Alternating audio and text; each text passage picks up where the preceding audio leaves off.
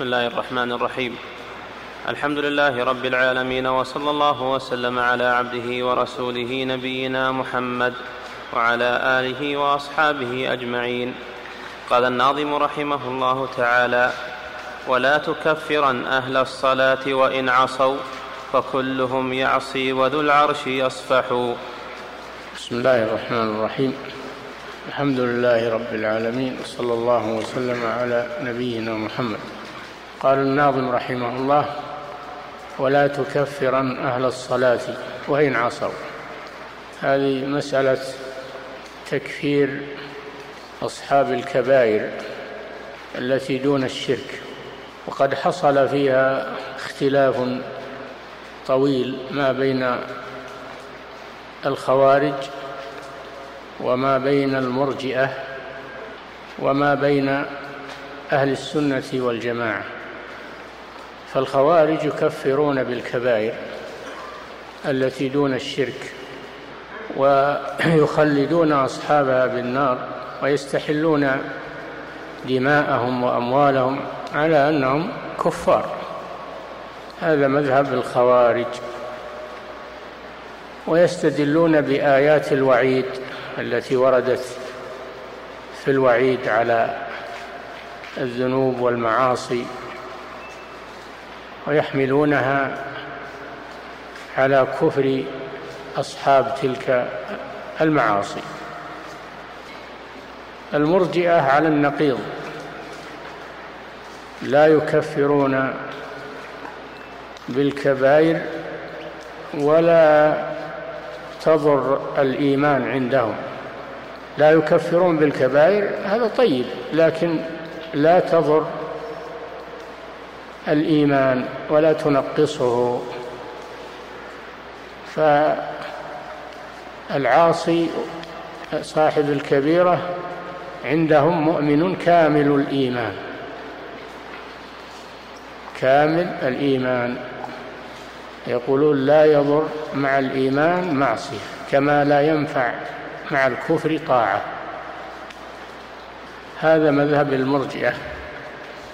على سبيل الاختصار لأنهم لا يدخلون الأعمال في الإيمان. فمن ترك واجبا أو فعل محرما أو ارتكب معصية كبيرة أو صغيرة دون الشرك فهذا كامل الإيمان ولا تنقصه المعاصي. ولا تزيده الطاعات عندهم لأن الإيمان عندهم شيء واحد لا يزيد ولا ينقص. هذا مذهب المرجئة وهو على النقيض من مذهب الخوارج وهم أخذوا بآيات الوعد والرجاء وتركوا آيات الوعيد.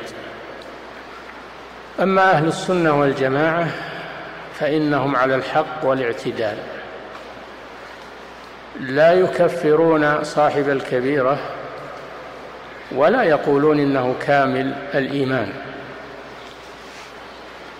بل يقولون إنه مؤمن ولكنه ناقص الإيمان أو مؤمن فاسق مؤمن فاسق فهو مؤمن بإيمانه فاسق بكبيرته أو مؤمن ناقص الإيمان. وهو تحت المشيئة. إن شاء الله غفر له وإن شاء عذبه.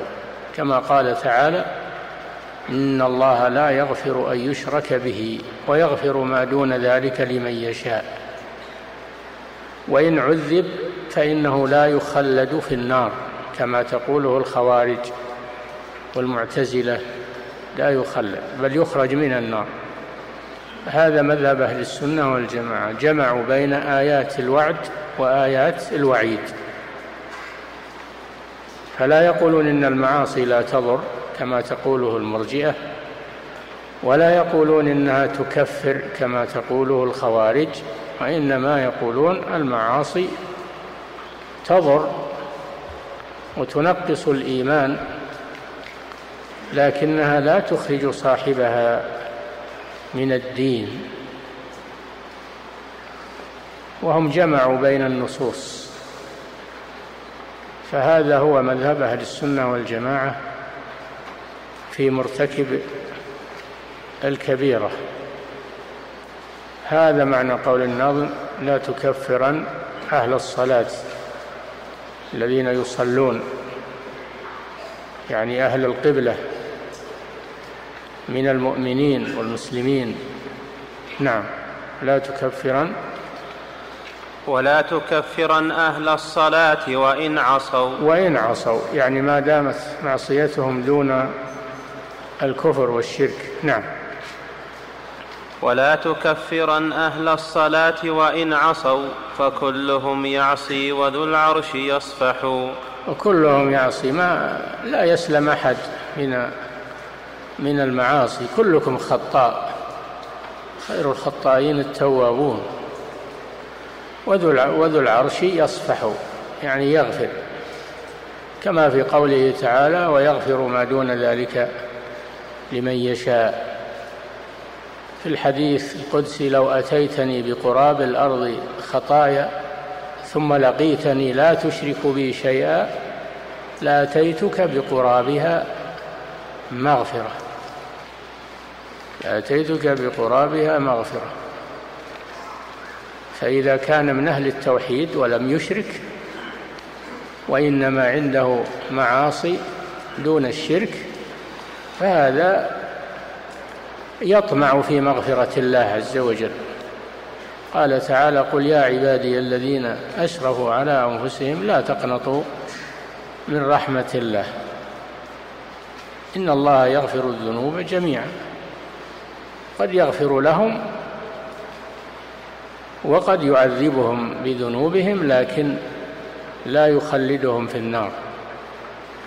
هذا هو المذهب المعتدل بين الإفراط والتفريط في أصحاب المعاصي. نعم. ولا تكفرن أهل الصلاة وإن عصوا فكلهم يعصي وذو العرش يصفح. نعم. ولا تعتقد رأي الخوارج إنه مقال لمن يهواه يردي ويفضح. أي نعم هذا هو المذهب الأول مذهب الخوارج. سموا بالخوارج لأنهم خرجوا على ولاة الأمور خرجوا عن الطاعة. وأول ما خرجوا خرجوا على علي بن أبي طالب رضي الله عنه في خلافته. وقالوا لماذا تحكم الرجال؟ والله جل وعلا يقول إن الحكم إلا لله. ولذلك لما ناظرهم عبد الله بن عباس رضي الله عنه أدلوا عليه بهذه الشبهة قالوا إنه حكم الرجال. فقال أليس الله حكم الرجال في في الأرنب يصيدها المحرم؟ يحكم به ذوى عدل منكم هديا بالغ الكعبة. أليس الله حكم الرجال؟ وحكم الرجال في قضية النشوز. حكم الرجال وإن امرأة وإن امرأة خافت من بعلها نشوزا أو إعراضا في قوله تعالى فابعثوا حكما من أهله وحكما من أهلها. إن يريدا إصلاحا يوفق الله بينهما. واللاتي تخافون نشوزهن فعظوهن واهجروهن في المضاجع واضربوهن فإن أطعنكم فلا تبغوا عليهن سبيلا إن الله كان عليا كبيرا. وإن خفتم شقاق بينهما فابعثوا حكما من أهله وحكما من أهلها.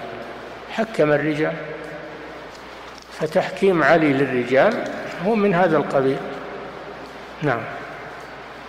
ولا تعتقد رأي الخوارج إنه مقال لمن يهواه يردي ويفضح. فإن رأي الخوارج مقال لمن يهواه يعني يحبه ويتبعه يردي يهلك يهلكه هذا الرأي.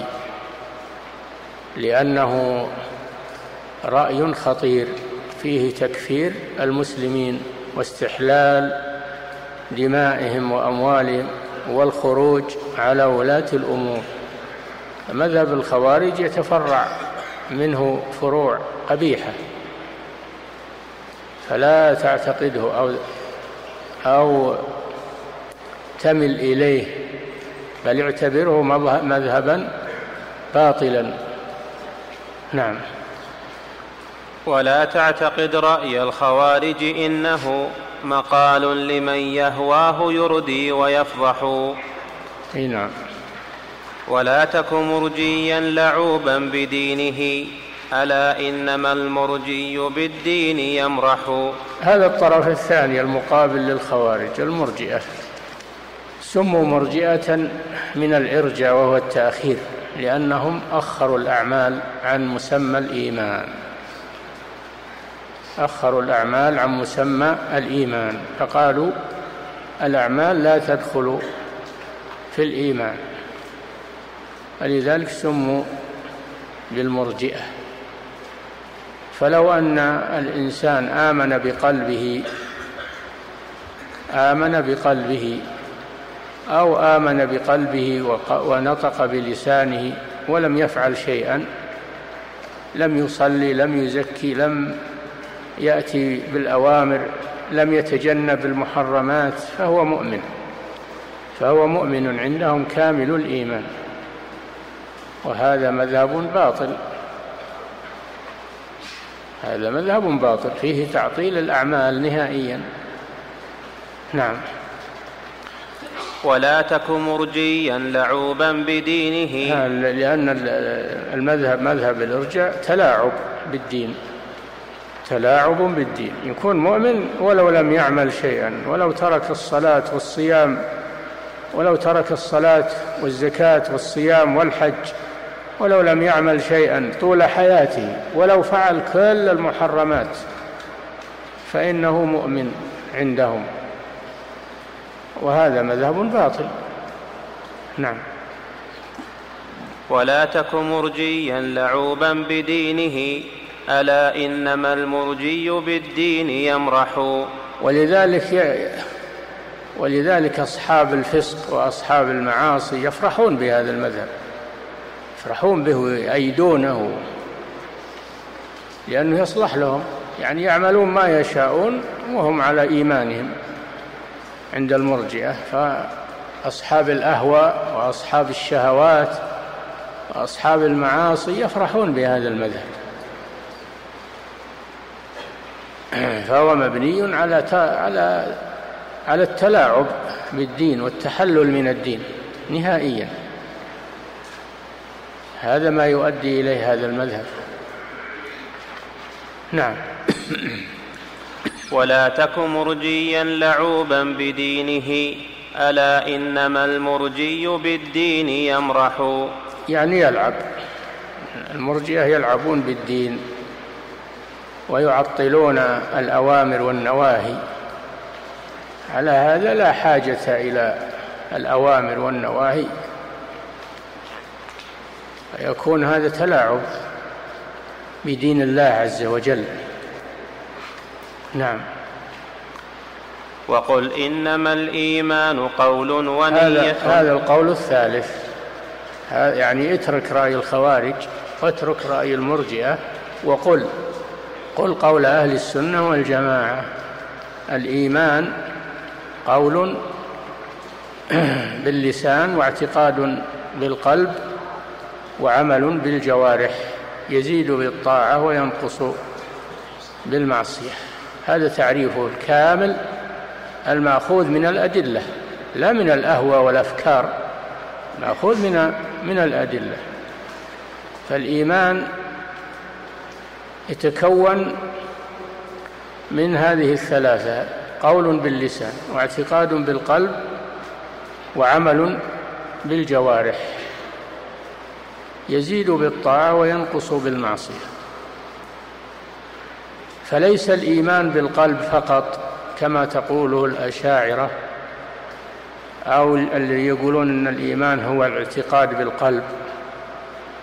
أو المعرفة مجرد المعرفة كما تقوله الجهمية مجرد المعرفة بالقلب. وعلى هذا يكون فرعون مؤمنا لأنه يعترف بقلبه بما جاء به موسى عليه السلام. لقد علمت ما أنزل هؤلاء إلا رب السماوات والأرض. ففرعون معترف بهذا بقلبه لكنه أنكره بلسانه. باب الكبر و والبقاء على على ملكه.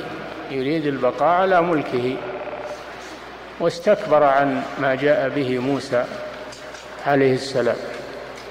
وكذلك المشركون يعترفون بقلوبهم أن محمد رسول الله وأنه على حق. قال تعالى قد نعلم إنه ليحزنك الذي يقولون فإنهم لا يكذبونك ولكن الظالمين بآيات الله يجحدون فهم لا يكذبون الرسول صلى الله عليه وسلم ولكن حملهم على مخالفته الجحود والكبر والاستكبار عن الحق والعصبية للباطل كما حمل أبا طالب عم الرسول صلى الله عليه وسلم. اعترف بأن الرسول على حق. ولقد علمت بأن دين محمد من خير أديان البرية دينا. فلما لم يتبعه صار من أهل النار. لما مات على ملة عبد المطلب صار من أهل النار وهو يعترف أنه حق. وقال لولا الملامة أو حذار مسبة لرأيتني سمحا بذاك مبينا. ما منعه من اتباع محمد إلا آه، الحمية لدين قومه. لولا الملامة أو حذار مسبة لآبائه وأجداده فمنعته الحمية والعياذ بالله. حمية الجاهلية. فمات على الكفر. وهو يعرف أن محمدا على حق. يعتقد هذا. فعلى مذهب الأشاعرة على مذهب الأشاعرة يكون مؤمنا. وليس الإيمان هو القول باللسان فقط بدون اعتقاد القلب كما تقوله الكرامية. لأنه على هذا القول يكون المنافقون مؤمنين لأنهم يعترفون بألسنتهم ولكنهم ينكرون في قلوبهم. وقد حكى الله حكم الله عليهم أنهم في الدرك الأسفل من النار تحت المشركين.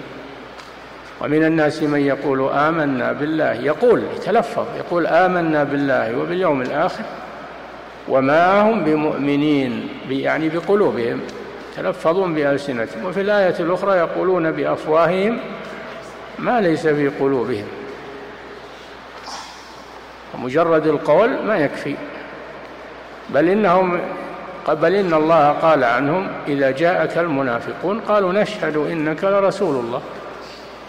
والله يعلم إنك لرسوله والله يشهد إن المنافقين لكاذبون. اتخذوا أيمانهم جنة. سترة. وصدوا عن سبيل الله. إنهم ساء ما كانوا يعملون. ذلك بأنهم آمنوا ثم كفروا. آمنوا بألسنتهم ثم كفروا بقلوبهم.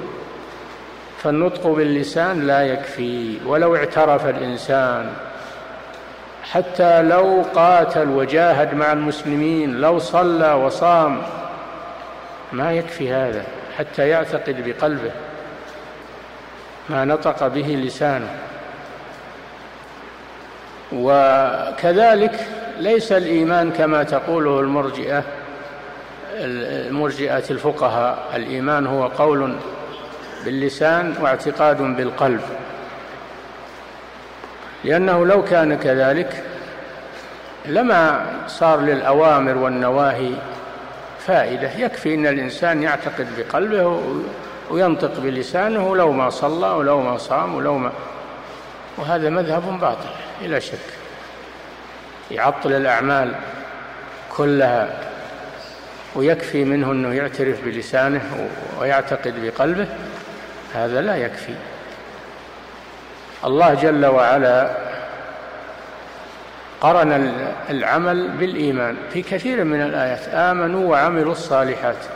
إن الذين لم يقل آمنوا فقط وعملوا الصالحات لا بد من الاثنين. معا. لا يكفي واحد. لا يكفي العمل بدون إيمان ولا يكفي الإيمان بدون عمل. لا بد من الاثنين الإيمان والعمل الصالح. قرينان هذا في كثير من الآيات. وأما كونه يزيد بالطاعة فهذا كما ومما يدل على أن الإيمان قول. باللسان واعتقاد بالقلب وعمل بالجوارح. حديث الرسول صلى الله عليه وسلم أنه قال الإيمان بضع وسبعون شعبة. أعلاها قول لا إله إلا الله وأدناها إماطة الأذى عن الطريق والحياء شعبة من الإيمان. فلا إله إلا الله هذا قول باللسان. والحياء شعبة من الإيمان هذا من أعمال القلب. وإماطة الأذى عن الطريق هذا من أعمال الجوارح. دل على أن الإيمان قول واعتقاد وعمل. وأما أنه يزيد بالطاعة هذا صريح في القرآن. إنما المؤمنون الذين إذا ذكر الله وجلت قلوبهم وإذا تليت عليهم آياته زادتهم إيمانا وعلى ربهم يتوكلون. الذين يقيمون الصلاة ومما رزقناهم ينفقون أولئك هم المؤمنون حقا. فجعل الصلاة والإنفاق من الإيمان وهذه أعمال جوارح. هذه أعمال الجوارح وذكر الله هذا قول باللسان. وزادتهم إيمانا دليل على أن الإيمان يزيد. وإذا ما أنزلت سورة فمنهم من يقول أيكم زادته هذه إيمانا؟ فأما الذين آمنوا فزادتهم إيمانا. قال تعالى ويزداد الذين آمنوا إيمانا. دل على أن الإيمان يزيد بالطاعات. ويقوى بالطاعات وينقص بالمعاصي. بدليل حديث من رأى منكم منكرا فليغيره بيده فإن لم يستطع فبلسانه فإن لم يستطع فبقلبه وذلك أضعف الإيمان. دل على أن الإيمان يضعف. فالذي لا ينكر المنكر لا بيده ولا بلسانه هذا ضعيف الإيمان. والذي لا ينكر لا, لا, بلسان لا بيده ولا بلسانه ولا بقلبه هذا ليس فيه إيمان أصلا. وليس وراء ذلك من الإيمان حبة خردل. هذا دليل على نقص الإيمان. وفي الحديث إن الله يخرج من النار من في قلبه أدنى أدنى مثقال حبة من خردل من إيمان. هذا دليل على أن الإيمان يضعف. ويكون بقدر وزن حبة الخردل أو أدنى من ذلك. وفي قوله تعالى هم يومئذ اقرب هم هم يومئذ للكفر أقرب منهم للإيمان. دليل على أن الإيمان يضعف حتى يصل إلى أن يقرب صاحبه من الكفر. هم يومئذ. أقرب منهم هم يومئذ أقرب للكفر. هم للكفر يومئذ أقرب منهم أقرب منهم للإيمان. أقرب إلى الكفر من الإيمان. فدل على أنهم أن الإيمان يضعف حتى يقرب صاحبه من الكفر. هذا دليل على نقص الإيمان. المرجئة يقولون لا ما يزيد ولا ينقص لأن الإيمان بالقلب وهو شيء واحد والناس لا يتفاضلون في الإيمان. فإيمان أبي بكر مثل إيمان أضعف الناس إيمانا مثل إيمان أفسق الناس. وهذا كلام باطل الإيمان يتفاضل. بعض بعض المؤمنين أقوى إيمانا من الآخر. هذا مؤمن قوي قال صلى الله عليه وسلم المؤمن القوي خير وأحب إلى الله من المؤمن الضعيف. قوة في الإيمان وقوة في البدن. قوة في الإيمان وقوة في البدن. وقوة بالفعل. المؤمن القوي خير وأحب إلى الله من المؤمن الضعيف وفي كل خير. فالإيمان يزيد وينقص بلا شك. فالمعاصي تنقص الإيمان والطاعات تزيد في الإيمان. نعم. هذا هو تعريف الإيمان عند أهل السنة والجماعة. نعم. وقل إنما الإيمان قول ونية وفعل. قول هذا باللسان. ونية يعني اعتقاد بالقلب. نعم. وقل إنما الإيمان قول ونية وفعل على قول النبي مصرح. وفعل يعني أعمى عمل. إيمان قول واعتقاد وعمل. هذا ما يدل عليه قول الرسول صلى الله عليه وسلم كما في حديث شعب الإيمان وغيره. من الأحاديث. نعم. وقل إنما الإيمان قول ونية وفعل على قول النبي مصرح. نعم. وينقص طورا بالمعاصي وتارة بطاعته ينمي وفي الوزن يرجح. نعم هذا رد على المرجئة. هل يقولون الإيمان لا يزيد ولا ينقص؟ وإنما هو شيء واحد. وأهله في أصله سواء. وهذا قول باطل. نعم. وينقص طورا بالمعاصي وتارة بطاعته ينمي وفي الوزن يرجح. هذا هو. يزيد بالطاعات وينقص بالمعاصي. نعم. ودع عنك آراء الرجال وقولهم. فقول رسول الله أولى وأشرح. نعم هذه مسألة أخرى وهو أنه لا بد يكون هناك خلاف لا بد يكون هناك خلاف بين العلماء في المسائل. هذا يقول هذا حلال وهذا يقول هذا حرام وهكذا. يجري الخلاف بين العلماء في المسائل. الاعتقادية والمسائل العملية والمعاملات. الخلاف يقع بلا شك وهذه طبيعة البشر. لا يزالون مختلفين إلا من رحم ربك فالخلاف يقع بين الناس.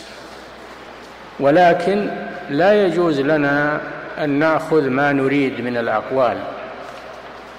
وما يوافق رغبتنا وشهواتنا وإنما نأخذ من الأقوال ما قام عليه الدليل من كتاب الله وسنة رسوله صلى الله عليه وسلم. وهذا كما في قوله تعالى يا أيها الذين آمنوا أطيعوا الله وأطيعوا الرسول وأولي الأمر منكم فإن تنازعتم في شيء فردوه إلى الله والرسول. إن كنتم تؤمنون بالله واليوم الآخر ذلك خير وأحسن تأويلا. فردوه إلى الله إلى كتاب الله القرآن. والرسول في حياته عليه الصلاة والسلام يرجع إليه ويسأل وبعد موته يرجع إلى سنته كأنه موجود عليه الصلاة والسلام. سنته موجودة. فكأن الرسول موجود بيننا. ولهذا قال صلى الله عليه وسلم فإنه من يعش منكم فسيرى اختلافا كثيرا فعليكم بسنتي وسنة الخلفاء الراشدين. وقال عليه الصلاة والسلام إني تارك فيكم ما إن تمسكتم به لن تضلوا بعدي كتاب الله وسنتي.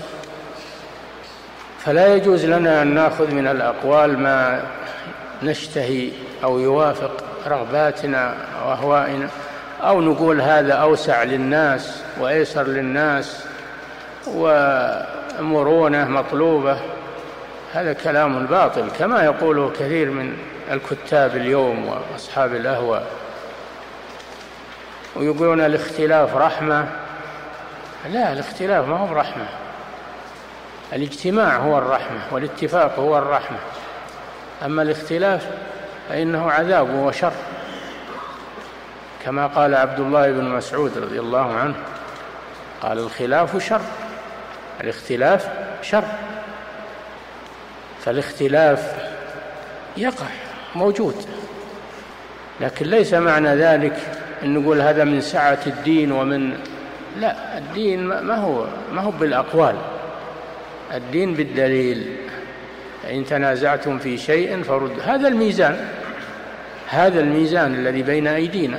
الله لم يكلنا للخلاف ولا إلى رأي فلان وقول فلان بل أمرنا بأن نرجع إلى الميزان وهو الكتاب والسنة.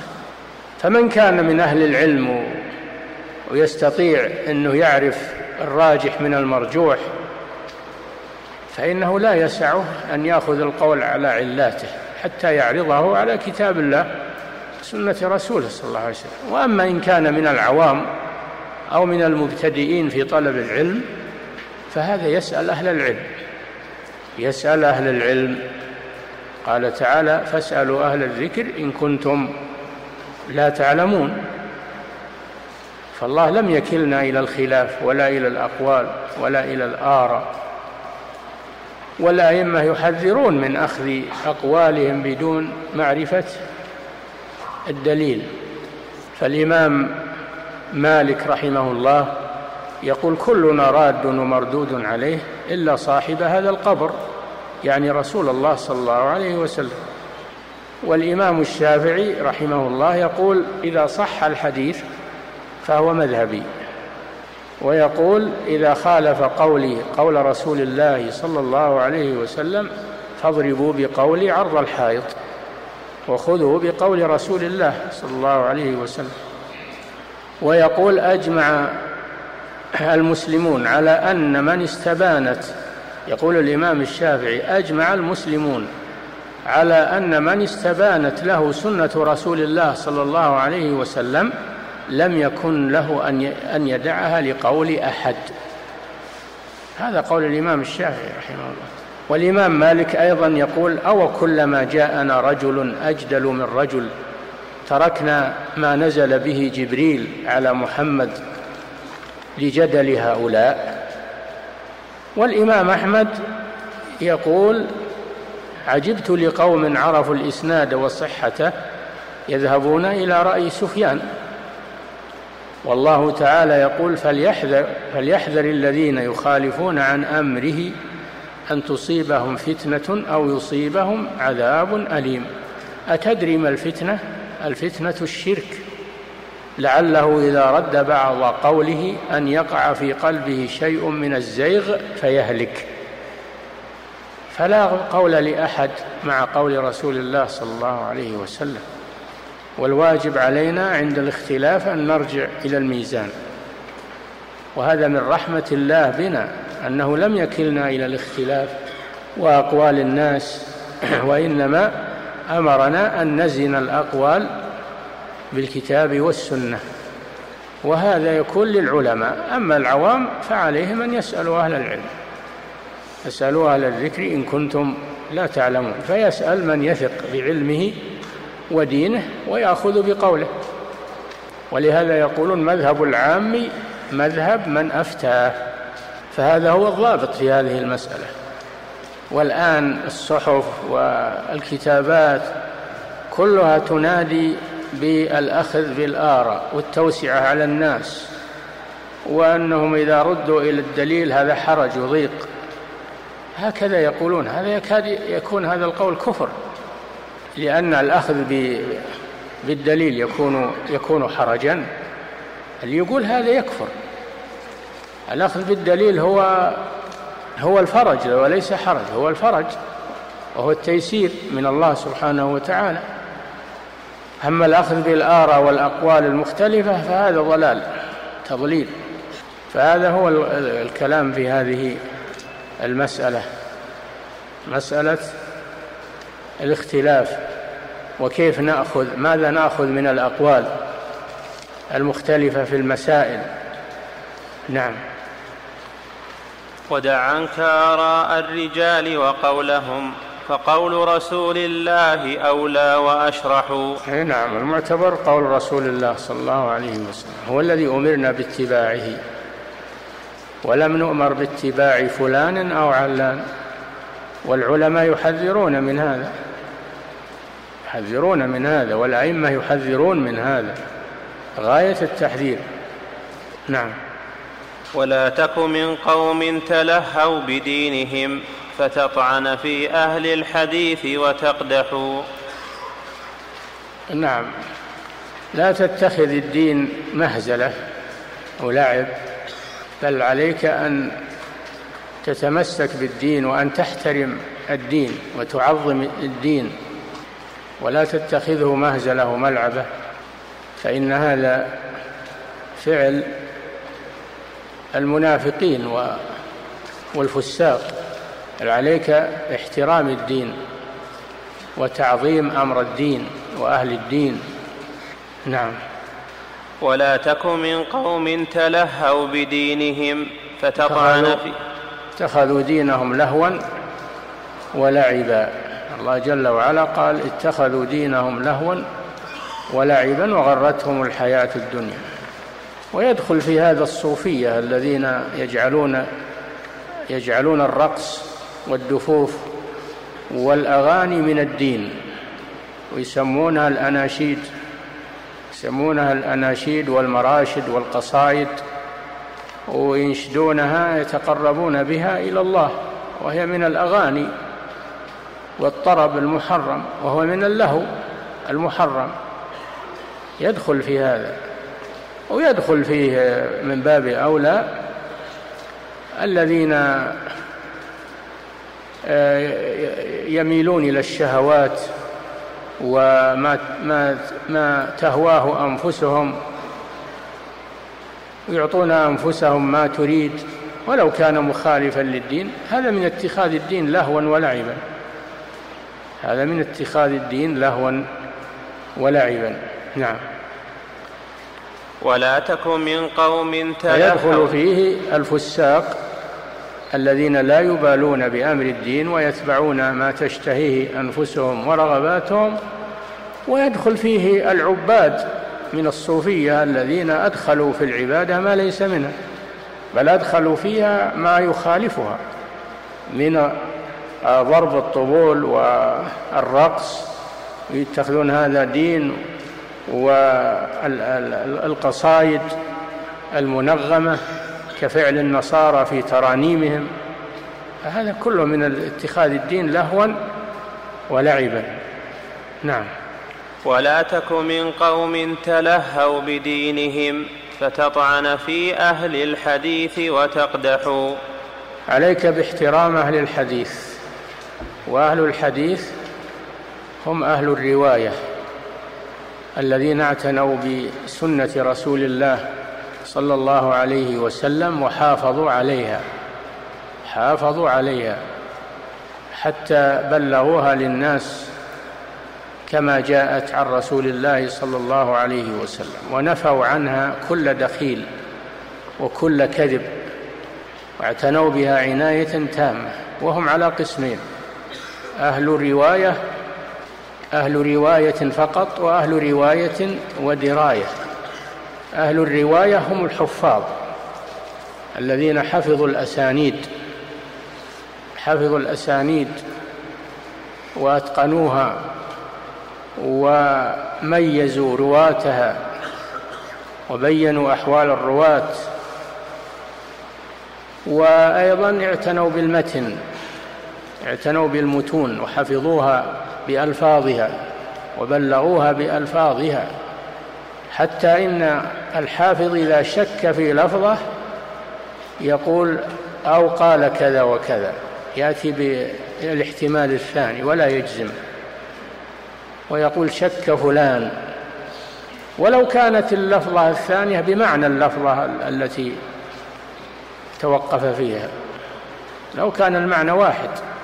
يحترمون الألفاظ فيؤدون الحديث بلفظه كما جاء عن رسول الله صلى الله عليه وسلم. عملا بقوله صلى الله عليه وسلم نظر الله امرا سمع مقالتنا فبلغها كما سمعها. فرب مبلغ اوعى من سامع. فهم يحافظون على متون الأحاديث وأسانيدها. على متونها لا يدخلها ألفاظ غير لفظ الرسول صلى الله عليه وسلم. وإذا شكوا بينوا الشك. وفي أسانيدها يدرسون الأسانيد ويعرفون أحوال الرواة واحدا واحدا ويميزون بين الصحيح والحسن والضعيف والموضوع. هذه مهمة الحفاظ. نقاد يسمون النقاد نقاد المتون. والأسانيد كما مثل نقاد الذهب والفضة مثل الصيارفة تماما. فالصيارفة يعرفون الذهب الصحيح والفضة الصحيحة من المزيف. حين ما يسمع صوت النقد يقول لك هذا هذا مغشوش أو هذا ما هو مغشوش. أصحاب الحديث مثلهم. حين ما يسمع الحديث ويسمع سنده يقول لك هذا فيه كذا ولا فيه كذا. يبين هذا. هؤلاء علماء الرواية. والآخرون علماء الرواية والدراية يعني فقهاء الحديث الذين يروون الحديث ويستنبطون منه الأحكام ويذكرون فقه الحديث كالبخاري ومسلم ومالك وأحمد هؤلاء فقهاء الحديث. حفاظ وفقهاء.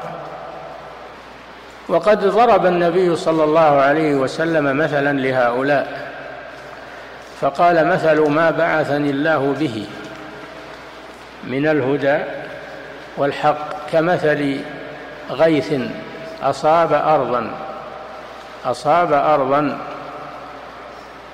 أجادب أمسكت الماء فارتوى الناس منها وشربوا هؤلاء الحفاظ. هؤلاء هم الحفاظ. أمسكوا الحديث ورووه وحفظوه. ومن احتاج إلى دليل يرجع إلى ما دونوه وما جمعوه. يأخذ منه. مثل الجابية اللي تحفظ مياه السيول يردها الناس بدوابهم وبأوانيهم ويرتوون منها. هذا مثل حفاظ الحديث تماما. والطائفة الثانية أمسكت الماء وأنبتت الكلى. وهذا وهذا مثال لفقهاء الحديث الذين حفظوا الحديث وأمسكوه واستنبطوا منه آه، الأحكام. هذا إنبات الكلى.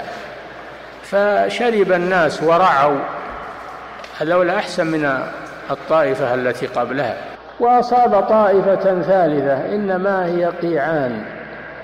لا تمسك ماء ولا تنبت كلأ. ذلك مثال من لم يقبل هدى الله ولم يرفع بذلك رأسا. فالناس ثلاث أقسام. أجادب لا تنبت لكنها أمسكت الماء. هذا الحفاظ. أرضا خصبة أمسكت وأنبتت هؤلاء هم الحفاظ الفقهاء. طائفة ثالثة ما فيها خير لا تنبت ولا تمسك ماء هذا مثل المنافقين والذين لا خير فيهم. نعم الذين لا يرفعون بسنة الرسول صلى الله عليه وسلم رأسا. نعم. ولا تك من قوم تلهوا بدينهم فتطعن في أهل الحديث وتقدح. نعم أهل الحديث هم أفضل هم أفضل الأمة وهم الفرقة الناجية الفرقة الناجية. قال الإمام أحمد إن لم يكونوا أصحاب الحديث فلا أدري من هم. إن لم تكن الفرقة الناجية أصحاب الحديث فلا أدري من هم. فهم أصحاب الحديث هم الفرقة الناجية. وكذلك من اتبعهم وسار على نهجهم فهو يلحق بهم. نعم. إذا ما اعتقدت الدهر يا صاح هذه فأنت على خير تبيت وتصبح. هذا الختام. إذا اعتقدت ما جاء في هذه الأبيات يا صاحي يحتمل أنه أصله يا صاحبي ورخم يسمونه الترخيم حذف آخر المنادى. ترخيما يحذف آخر المنادى كيا سعى في من دعا سعادا فهذه يسمونها الترخيم حذف آخر الاسم. أو أن الأصل يا صاحي من الصح من الصحوة حذف الياء كذلك من أجل الترخيم تخفيف على على المستمع. فإذا عملت بما ذكره الناظم في هذه الأبيات واعتقدت ما جاء فيها فأنت على الجادة الصحيحة والمسلك الصحيح. ومن خالف ما جاء فيها فإنه يكون من المخالفين على حسب مخالفته. وليس ذلك لأجل الناظم أو ما أو منظومته وإنما من أجل أن هذه المنظومة مأخوذة من الكتاب والسنة. مأخوذة من الكتاب والسنة. نعم. ما هو مدح لمنظومته وإنما هو مدح لما تشتمل عليه من معاني الكتاب والسنة. نعم إذا ما اعتقدت. إذا ما اعتقدت الدهر يا صاح هذه فأنت على خير تبيت وتصبح. إذا ما اعتقدت الدهر يعني كل حياتك أما أنك تعتقد في فترة ثم تترك وتهمل هذا لا ينفعك شيئا. لا بد من الاستمرار على هذه العقيدة في كل حياتك إلى أن تموت عليها. أما من اعتقدها في الأول ثم تراجع عنها هذا يهلك الهالكين. فأنت على خير تبيت في المساء وتصبح في الصباح لأنك على منهج أهل السنة والجماعة. وهذه هي الفرقة الناجية. قال صلى الله عليه وسلم وتفترق هذه وستفترق هذه الأمة على ثلاث وسبعين فرقة كلها في النار إلا واحد. هذه الناجية. سميت الناجية لأنها نجت من النار ولم تقع فيها مع الفرق المخالفة. لذلك سموا بالفرقة الناجية. وسموا أهل السنة لأنهم يعملون بسنة الرسول صلى الله عليه وسلم. عملا بقوله صلى الله عليه وسلم عليكم بسنتي. وسموا بالجماعة لأنهم يجتمعون ولا يختلفون. فمن سمات أهل الحق الاجتماع ومن سمات أهل الباطل الافتراق والاختلاف. نعم. تمت المنظومة وصلى الله وسلم على نبينا محمد وعلى آله وأصحابه. جزاه الله عن الإسلام والمسلمين خيرا ونفعنا بما ذكره وثبتنا وإياكم والمسلمين على قول الحق والعمل به إلى يوم نلقاه. ويكون الدرس القادم إن شاء الله في رسالة للشيخ سليمان بن عبد الله بن محمد بن عبد الوهاب.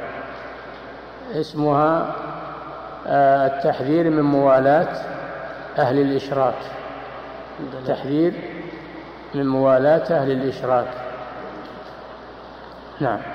وهي موجودة في الجامع الفريد وموجودة أيضا في مجموعة التوحيد. نعم.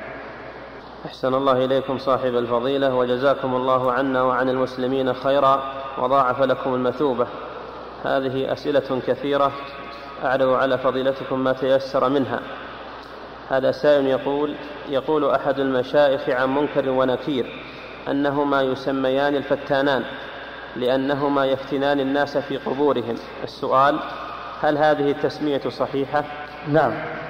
هذه تسمية صحيحة. يسميان بالفتانان ويسميان منكرا ونكيرا فتانان لأنهم يسألون يختبرون. يختبرون الناس.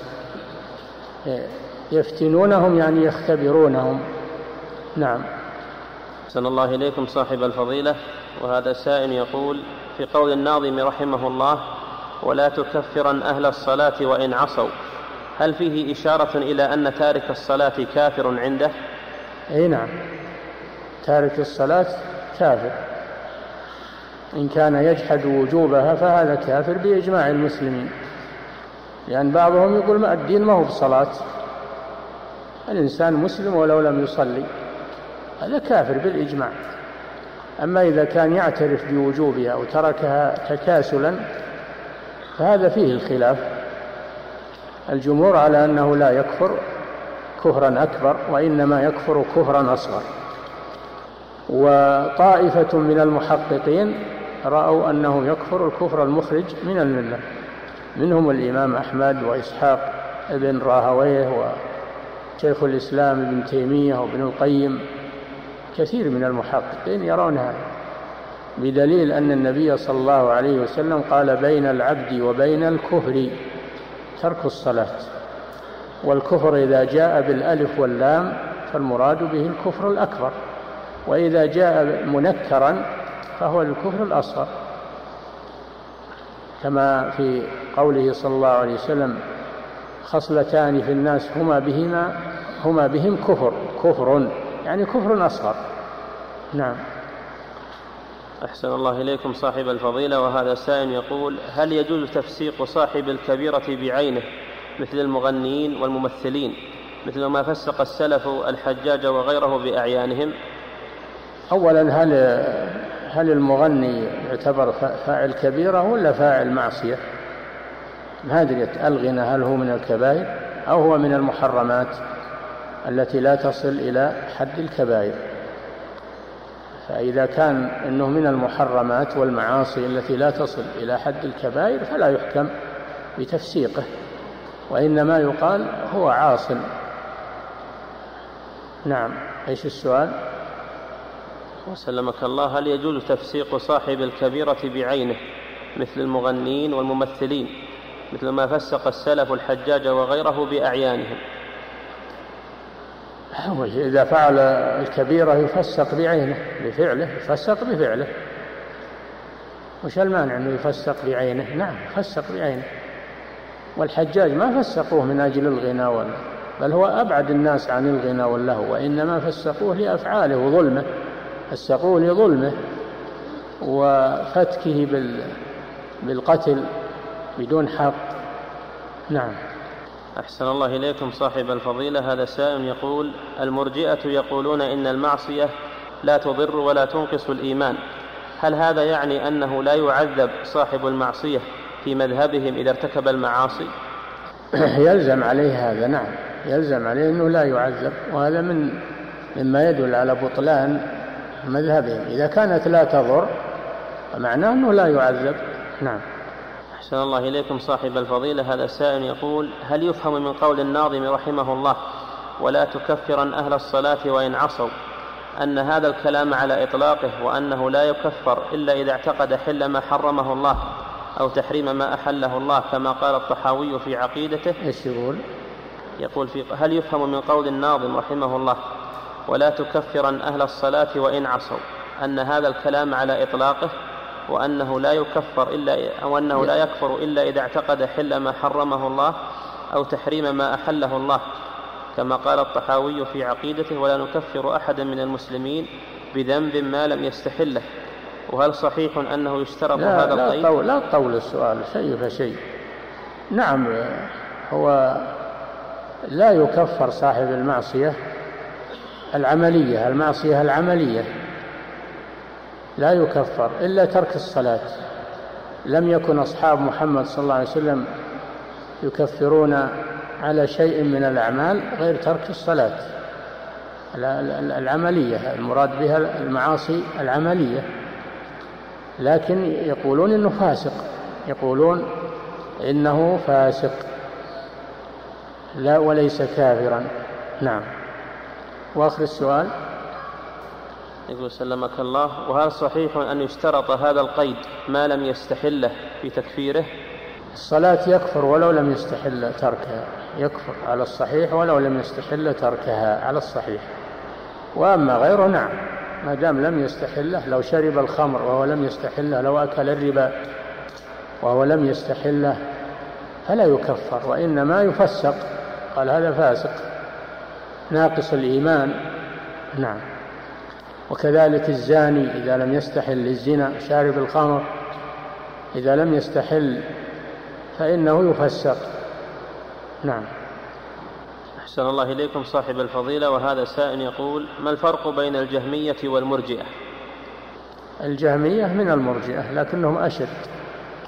الجهمية هم أشد المرجئة لأنهم يقولون الإيمان مجرد المعرفة في القلب. مجرد المعرفة في القلب. فهم فهما أحط المرجئة وأخس المرجئة. نعم. أحسن الله إليكم صاحب الفضيلة وهذا سائل يقول أشار أحد الكتاب المردود عليهم في مسألة الإيمان من قبل اللجنة الدائمة في أحد كتبه إلى رجوع فضيلتكم عن عن الرد عليه وأن اللجنة لم تفهم كلامه حق الفهم ولهذا حصل منهم الرد عليه. وكتابه مطبوع متداول. السؤال ما حقيقة هذا القول؟ حيث حصل به لبس كثير. هذا القول كذب. كذب صريح. فأنا لم أتراجع. وأنا على أن أن أن الكتاب أنه خطأ. كلامه في الإيمان خطأ. ولم أتراجع عن ذلك. لكن هؤلاء الكذب عليهم أسهل شيء. من أجل يشككون الناس ولا القرار ما صدر من اللجنة إلا بتوقيع الجميع وموافقة الجميع ولم يرجع منهم أحد عن ذلك لأنهم لا يتسرعون وإنما يتأنون في إصدار الأحكام. فالكتاب على ما صدر كتاب فيه خطأ كبير وفيه إرجاء. نعم. أحسن الله إليكم صاحب الفضيلة وهذا سائل يقول ما معنى بدعة القول بخلق الإيمان؟ لأنه لم يسبق. البدعة ما أحدث في الدين مما ليس له دليل. ليس هناك دليل على أن الإيمان مخلوق. ما في دليل وإنما هذا من تكلفات الجهمية. نعم. هذا من الأقوال المبتدعة. نعم. أحسن الله إليكم صاحب الفضيلة هذا السائل يقول هل الشخص الذي يعتقد الإيمان بقلبه وينطق بلسانه؟ هل؟ هل الشخص الذي يعتقد الإيمان بقلبه وينطق بلسانه مع اعتقاد أن مرتكب الكبيرة فاسق عاصي هل يكون والحالة هذه مرجي؟ إيش؟ يقول هل الشخص الذي يعتقد الإيمان بقلبه وينطق بلسانه مع اعتقاده أن مرتكب الكبيرة فاسق عاصي هل هذا يكون مرجي؟ إذا إذا قال الأعمال ما تدخل في حقيقة الإيمان فهو مرجي إذا قال أن الأعمال ما تدخل في حقيقة الإيمان فإنه مرجي الكلام على دخول الأعمال أو عدم دخولها هذا هو الفارق بين أهل السنة والمرجئة. نعم. أحسن الله إليكم صاحب الفضيلة وهذا سائل يقول ما معنى ما جاء في الحديث أن الله عز وجل يخرج أقواما من النار لم يعملوا خيرا قط؟ نعم.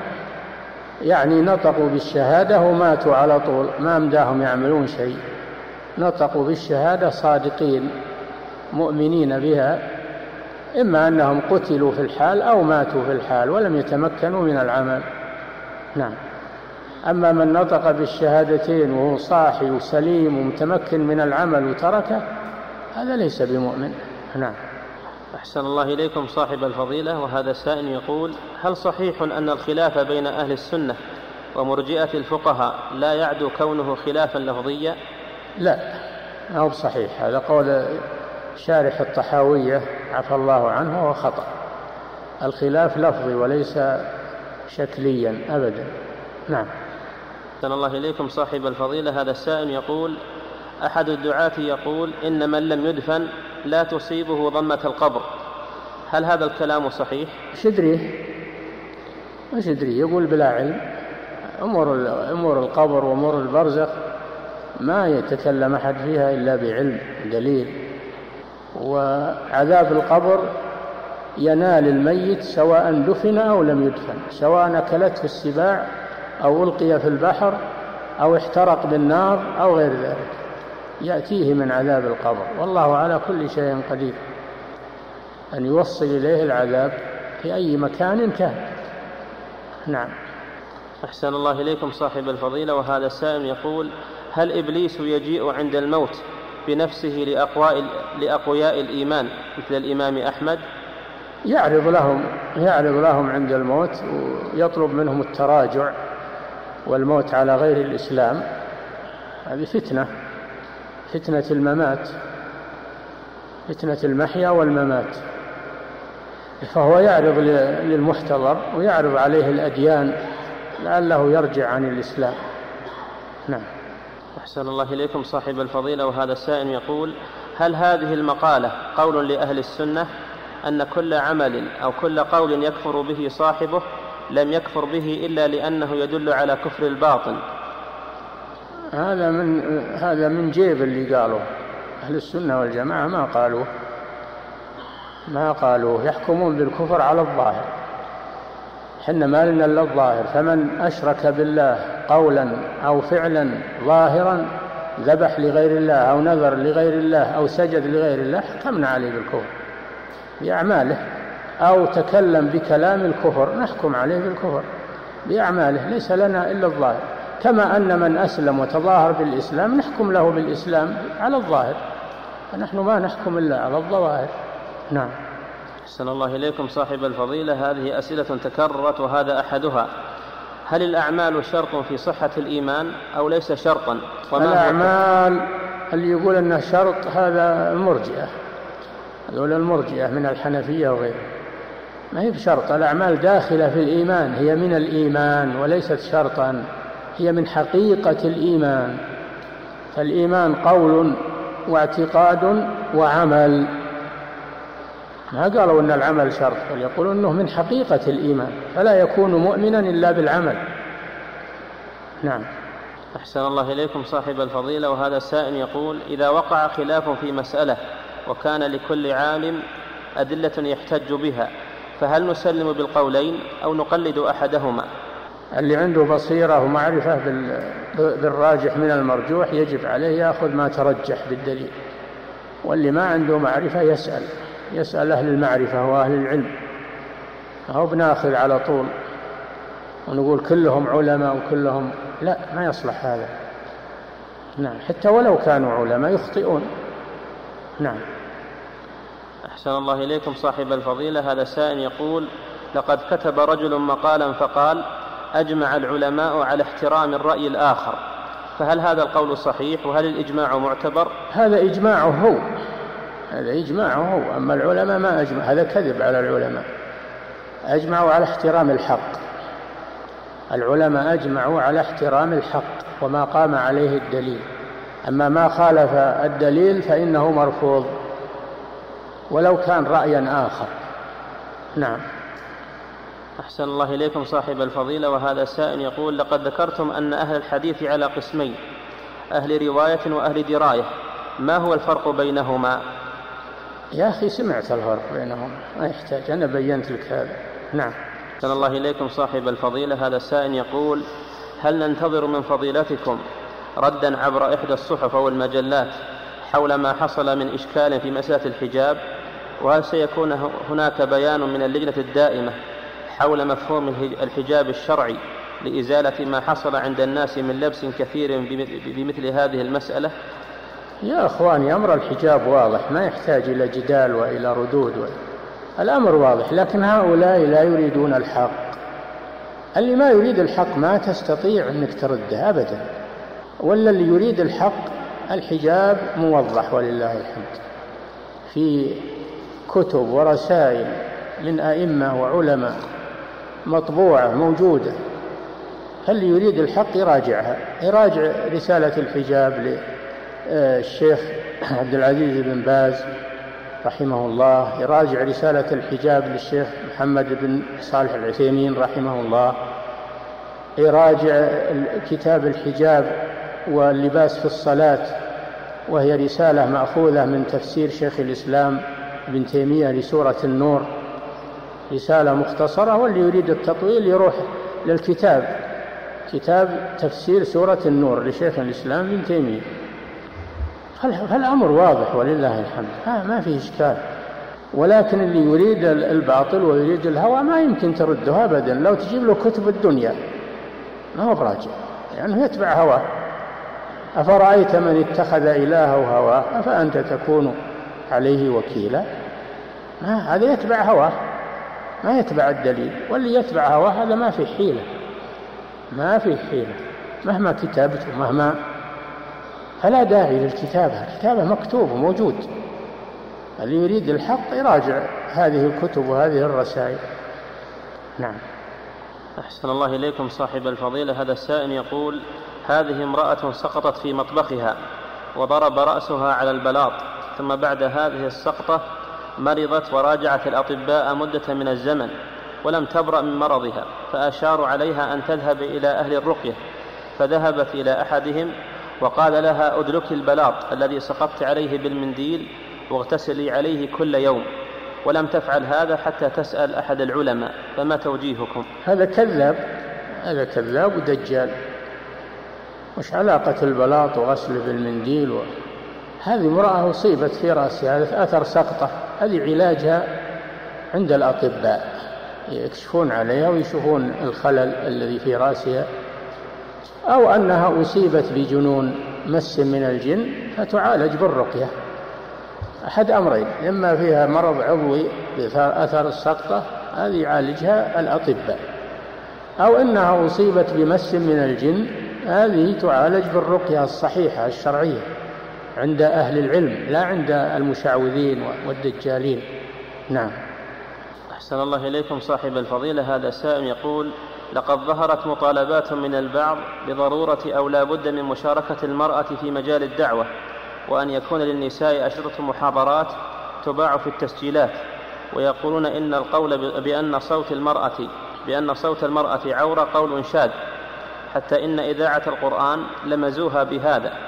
فاستجابت وبدأ يظهر للنساء كلمات دعوية في البرامج المباشرة. ما توجيه فضيلتكم تجاه هذا؟ ماذا يقولون في قوله تعالى ولا فلا تخضعن بالقول فيطمع الذي في قلبه مرض؟ هل هذا قول شاذ؟ الآية قول شاذ. فلا تخضعن بالقول فيطمع الذي في قلبه مرض وقلنا قولا معروفا. هذا قول شاذ نعوذ بالله من الضلال. آه، المرأة في في التلبية في الحج ما ترفع صوتها. السنة أنها تلبي ولا ترفع صوتها. هذا من السنة من سنة الرسول صلى الله عليه وسلم. المرأة في الصلاة إذا ناب الإمام شيء لا, لا ما تقول سبحان الله مثل الرجال وإنما تصفق. هذا هذا شاذ. الأحاديث هذه شاذة لكن هؤلاء إما أنهم أهل ضلال وزيف وإما أنهم لا يعقلون ولا يدرون أنهم جهال. نعم. أحسن الله إليكم صاحب الفضيلة. هذا السائل يقول ما رأيكم في الفرقة الحبشية؟ أتباع عبد الله الهرري الحبشي وما هو مذهبهم؟ مذهبهم القبورية والشرك بالله عز وجل. قبوري هذا قبوري والعياذ بالله صوفي. وقد صدر من اللجنة الدائمة بيان صدر من اللجنة الدائمة بيان في الرد على هذه الفرقة الضالة وبيان منهجها. وفيه رسالة جامعية تتكون من مجلدين عن فرقة الأحباش ومذهبهم. وفيه كتاب لأحد الأخوة السوريين عبد الرحمن دمشقية عن فرقة الأحباش. قد كتب عنهم كتابات مطولة ومختصرة. خلاصتها أنهم فرقة شركية قبورية صوفية. نعم. أحسن الله إليكم صاحب الفضيلة. هذا السائل يقول قرأت عبارة في بعض الكتب العصرية التي تهتم بالتوحيد وتشرحه وقد أشكلت علي وهي أن التوحيد ينقسم إلى أربعة أقسام. توحيد الألوهية وتوحيد الربوبية وتوحيد الأسماء والصفات. والرابع توحيد المتابعة. السؤال ما وجه إضافة هذا القسم الرابع إلى تلك الأقسام؟ وهل له أصل؟ هذا تبرع من عنده. تبرع من عنده. هذا ما يدخل في التوحيد. التوحيد هو في حق الله جل وعلا. أما حق الرسول فهو المتابعة. واللي يخطي في المتابعة يقال له مبتدع. والذي يخطي في التوحيد يقال له مشرك. فرق بينهما. ضد التوحيد هو الشرك وضد المتابعة الابتداع. فرق بينهما. نعم. أحسن الله إليكم صاحب الفضيلة. هذا السائل يقول جاءني رجل يريد أن أصرف له مئة ريال وليس عند جاءني رجل يريد أن أصرف له مئة ريال نعم. وليس عندي إلا ستة وتسعون ريالا فقال هات ما عندك والباقي هدية مني إليك. فهل هذا الفعل صحيح؟ لا بأس. إذا كان هدية وتنازل عنه ما في بأس. أما إنك شارط عليه أن تقول ما أعطيك إلا تخفض لي هذا ربا. أما إذا ما شرطت عليه ولكن هو تنازل لك عن الباقي فلا بأس بذلك. نعم. أحسن الله إليكم صاحب الفضيلة. وهذا سائل يقول أدرس عند بعض طلبة العلم ويقولون نحن نسير على منهج أئمة الدعوة ولكن لا نأخذ من الآئمة. ويهمزون في شيخ الإسلام ابن تيمية وفي, وفي الذهبي ويحذرون من العقيدة الطحاوية ومن دراستها ومن شرحها ويحكمون بتبديع الطحاوي. فما رأيكم في هؤلاء؟ وهل ما يقولونه حق وصحيح نأخذ به؟ الحين يقولون من أهل السنة ويطعنون في في الأئمة. وين وين أهل السنة؟ هؤلاء كذبة ليسوا من أهل السنة لكن يقولون نحن من أهل السنة من باب الكذب والتستر. وإلا هؤلاء يعادون شيخ الإسلام ابن تيمية ويعادون شارح الطحاوية ويعادون الأئمة هؤلاء ليسوا من أهل السنة. لكن يقولون نحن من أهل السنة من باب الخديعة لكم. فاحذروهم وابتعدوا عنهم. نعم. أحسن الله إليكم صاحب الفضيلة. وهذا السائل يقول ما هي أهم الأسباب التي بها صلاح القلوب؟ الأعمال الصالحة. الأعمال الصالحة وأكل الحلال هذا من أعمال القلوب والدعاء كثرة الدعاء يا مقلب القلوب دعاء الرسول صلى الله عليه وسلم. ثبت قلبي على دينك الفقه في دين الله. هذا مما يثبت به الله القلوب. نعم.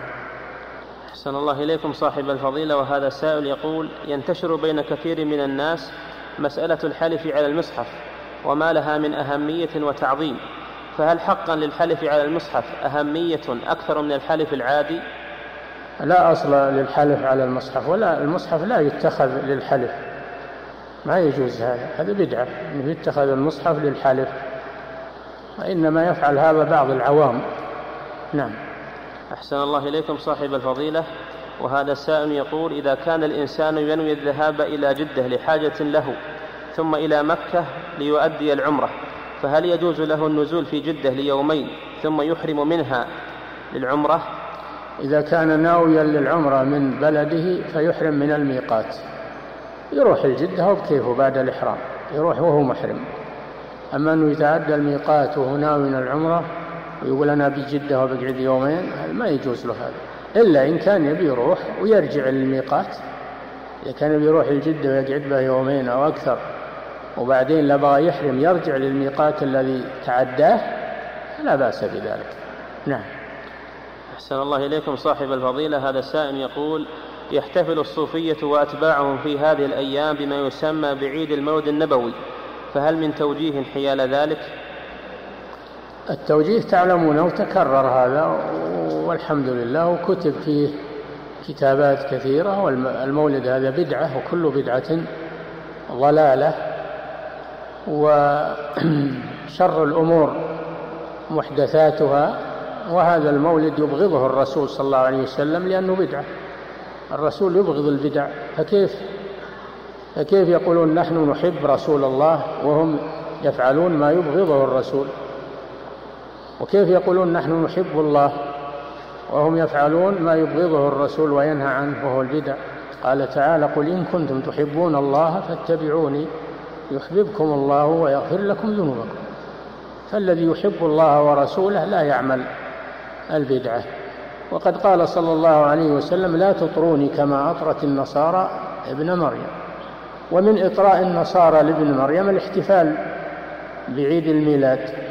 هذا مما أحدثه النصارى وهو من الإطراء والنبي نهى عن ذلك في حقه أن لا يعمل فيه ما عمل مع المسيح. إحياء بدعة المولد هذا شر كثير وإحياء للبدع وفتح باب فتح باب للمبتدعة إنهم ينطلقون إلى ما شاءوا من البدع والمحدثات.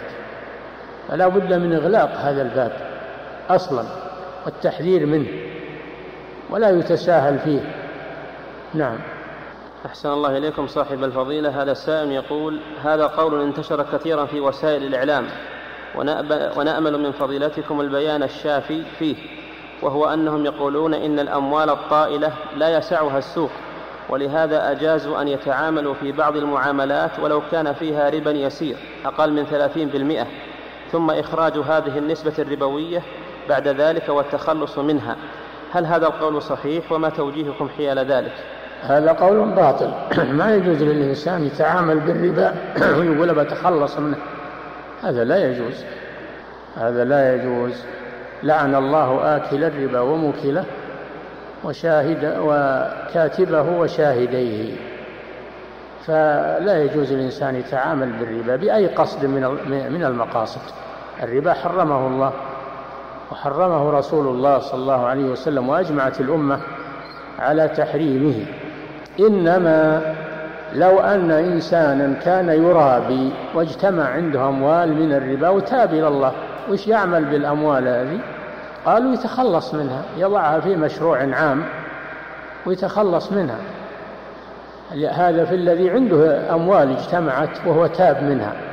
أما أنه يقول بتعامل بالربا وآخذه وأصرفه في وجوه خير هذا لا يجوز. هذا أخذ الربا.